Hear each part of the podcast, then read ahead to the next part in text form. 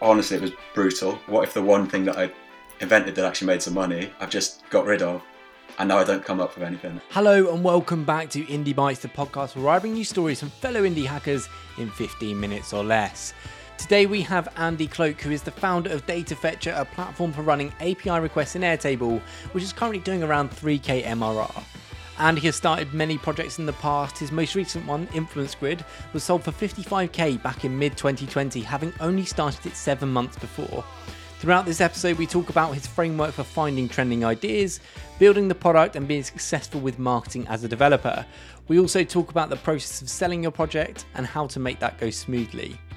As Andy knows well, listening to user feedback can help understand the pain points of your users and have them continue to love your product, which is why I'm grateful for a product like Upvote to exist, who are kindly supporting this episode of Indie Bites. Upvote is a user feedback tool that makes it easy for you to listen to feedback from your users and prioritize what to build next. Upvote's feedback board show you all of your user feedback in one place. Then you can close that feedback loop by setting up your changelog and product roadmap, allowing your users to be actively involved in building new features and love your product even more. If you want to give it a go, Upvote has a 14-day free trial and 10% off any plan with the code IndieBites. Head to upvote.com or check the link in the show notes to start your trial. You can also find an extended conversation on the Indie Feast membership where we go into more detail on Andy's background, his fails projects, and his recipe for success as a bootstrapper. Andy, welcome to the pod. How are you, mate? Yeah, good, thanks. Happy to be here. L- let's get to know you a little bit more. What's your background? So I started working as a developer in 2017 and then started doing projects alongside my contract work. So the first of those was a football site called Kabushi. Uh, it was like a quiz site similar to Sporcle. Our basic idea was build a better Sporcle and figure out money and marketing later on. People did like it, people used it, but people didn't come back to it. So the way that we marketed it was essentially spamming subreddits. So it was once you get banned from all the subreddits, uh, the marketing plan's over.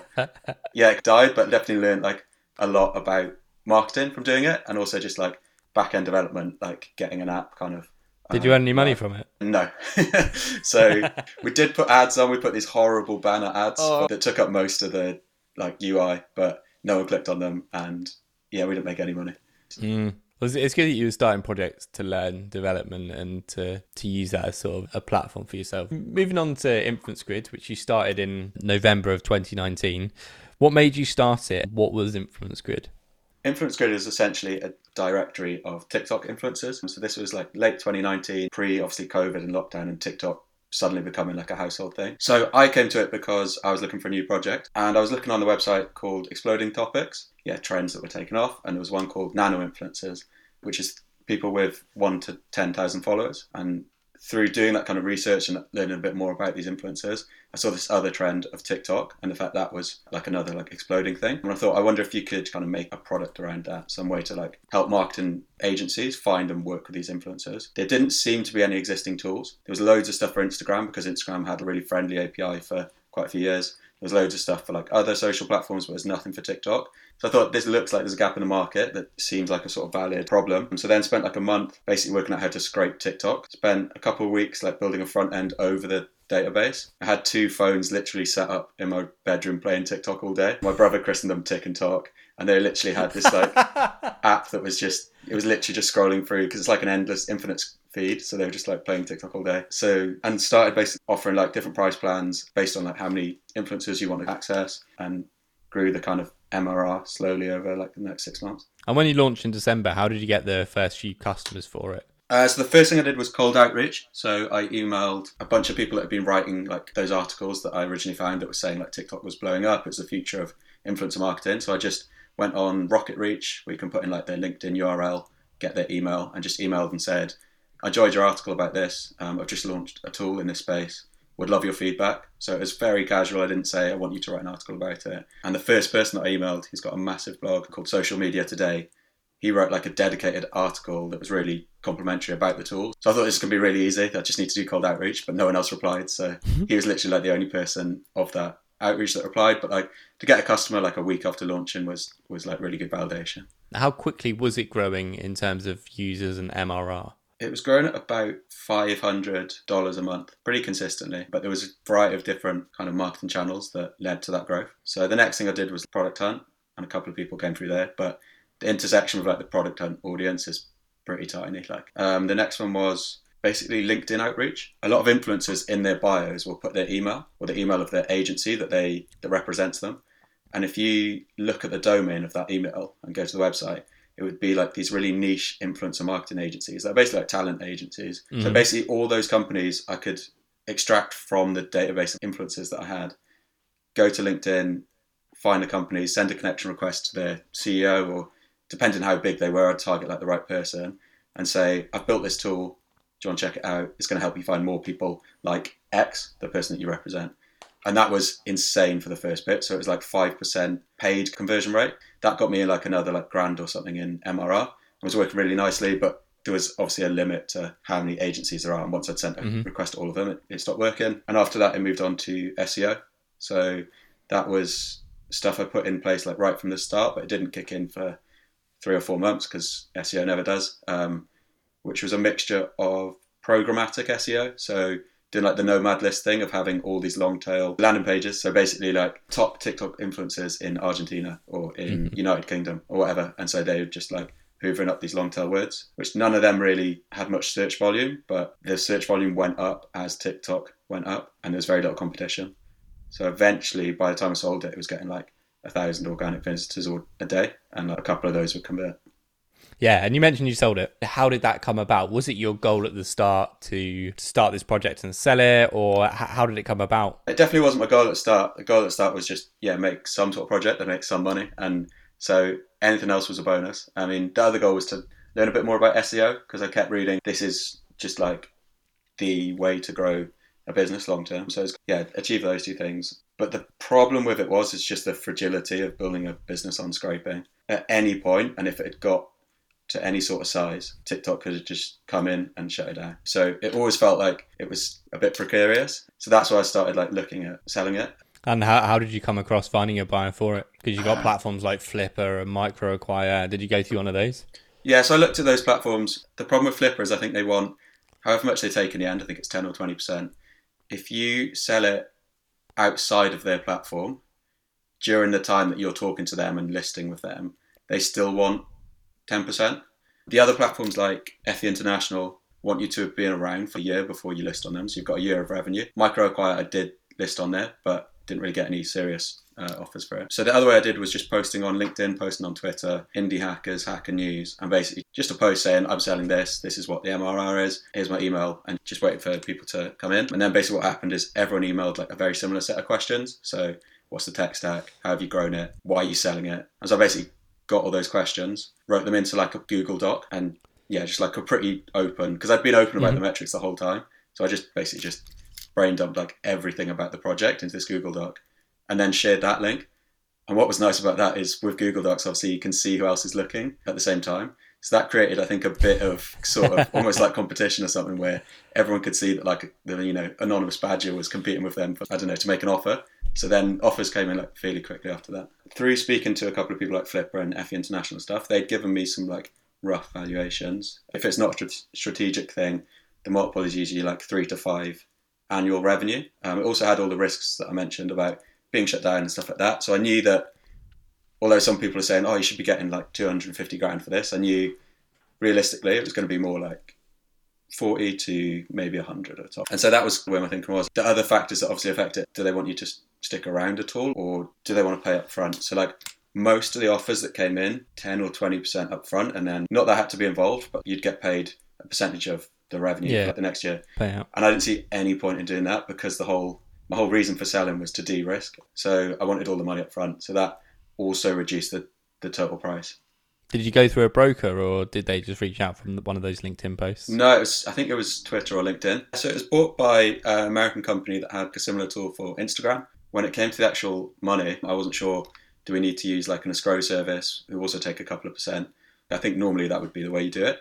They were quite happy just to transfer the money into my bank account. So you sold it for fifty-five thousand dollars. It's not a life-changing amount of money, nor is it really a good yearly salary for a developer. But you, you, you do get it up front. You do get the money into your bank account. How did you feel after getting the money and sort of looking and going, "Yeah, that that's kind of nice"? And did, did you buy yourself anything nice? So it was the middle of lockdown, so I bought like a really big delivery order. Um, but it was really exciting. In some ways, it was just really nice validation that because I think you do make sacrifices, like as an indie hacker, basically just like working on the weekends a lot, and a lot of that is unrewarded, and you're not sure if you should keep going or whether you should just like I don't know, see your mates more or do like more like normal stuff. So in some ways, it was just like, oh, actually, it was worth doing all this work outside of normal work. I think other than that, I basically thought this buys me a, a bit more time. So if I want to take like the next six to twelve months off and try other projects, I've earned the right to do that now. So after the intense sale process, you bought yourself a big delivery order. What did you wake up and do the next day slash next few weeks? What what did you move on to afterwards? Yeah, so I took a few days off and then started looking for like the next idea. So basically went back to the same process, looking at exploding topics, looking at there's a newsletter called Software Ideas by Kevin Conti that's quite good. So mm-hmm. looking at some of his stuff, looking at Tyler Tringas's microSaaS ebook, which has got a whole chapter on finding an idea. This idea of a meat grinder where you're basically finding reasons not to do an idea. And I spent about two months doing this. Honestly, it was brutal because it was really stressful just looking at like having done something once, it almost put a bit more pressure on of like, I need to find something new. I need to find something that makes money the last thing did. And what if, because like it is really hard to make that, to get that first sale. And so I, my thought process sometimes was like, what if the one thing that I invented that actually made some money, I've just got rid of, and now I don't come come up with anything. And it was mm. it was really tough actually. Why did you land on uh, what you're working on now with, with Data Fetcher? So the way I came to it, so I, it was 2020 that was that newsletter craze, and I kind of looked at maybe I could launch like a newsletter, and one of the ones I tried was like an IPOs newsletter, and I organised the data for it in Airtable and wanted a way to pull in IPO data into Airtable, and so that's where I first encountered the pain point that Data Fetcher solves. So then, like a month or two later, I was looking at Product Hunt and I came across this product called API Connector, which is mm-hmm. like the Google Sheets version of Data Fetcher. And I thought maybe I could build this for Airtable because I'd come into that problem a little while before. So I basically started development on it after that. This is actually the second recording we've done for the show because since our first recording a few short months ago, Andy has grown data fetcher from $800 MRR and worried about churn problems to over 2,750 MRR and scaling. So, Andy, a meteoric rise. What have you been doing over the past few months to, to grow data fetcher? So, yeah, it's gone up really quickly, much quicker than I anticipated, to be honest, which I can't explain all of. Some of it is just, I think, good luck and being nice and early to a market like Airtable that's just growing. But I think some of the stuff I have been doing is content marketing, and basically the kind of high level plan is pick an API that people can use data fetcher with, like Stripe, Shopify, Eventbrite, and then I'll make a YouTube video showing a kind of common use case. So how to import your Stripe customers to Airtable. And then I'll write like a blog post to go over it, like a written tutorial that people can follow along with and copy stuff from. And Andy, you do a pretty good job at spotting these opportunities building a product and, and growing it. You did it with Influence Grid, and now you're doing it with Data Fetcher, and you're doing like a good job. A lot of people would love to be at that MRR number. Is there any trick to it? I don't know about a trick. I definitely have a framework that I've followed for both of the projects that have made some money, and that one is quite simply find a platform that's growing massively. Look at kind of similar platforms that are a bit older and a bit more mature. So for TikTok, it was Instagram. For Airtable, it was Google Sheets.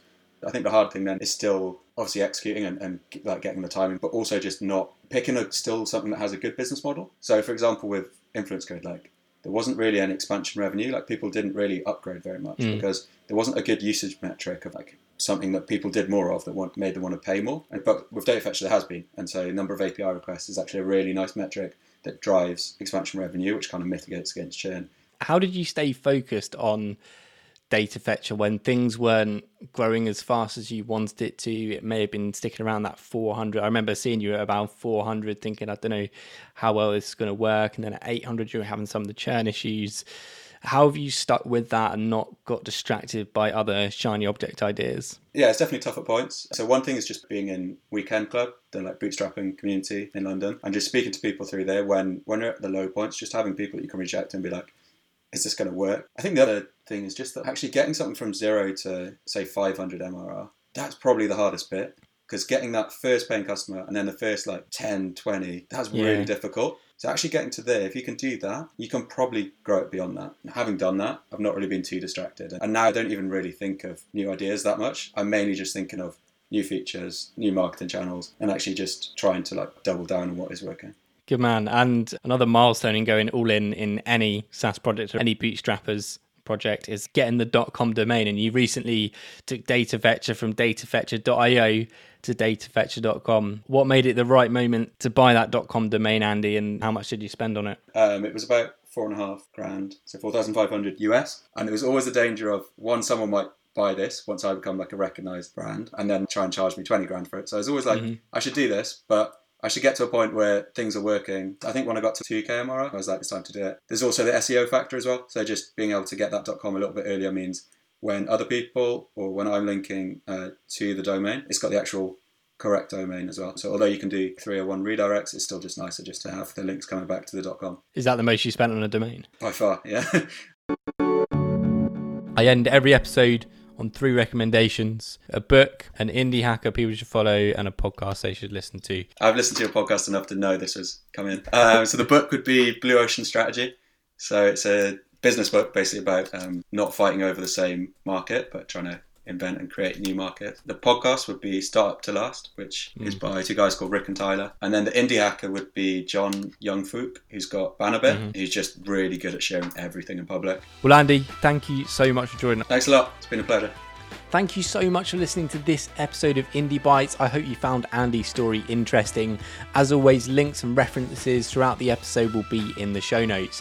And again, if you want a longer, extended, one hour plus version of this conversation, that'll be in the Indie Feast membership. The link, of course, will be in the show notes.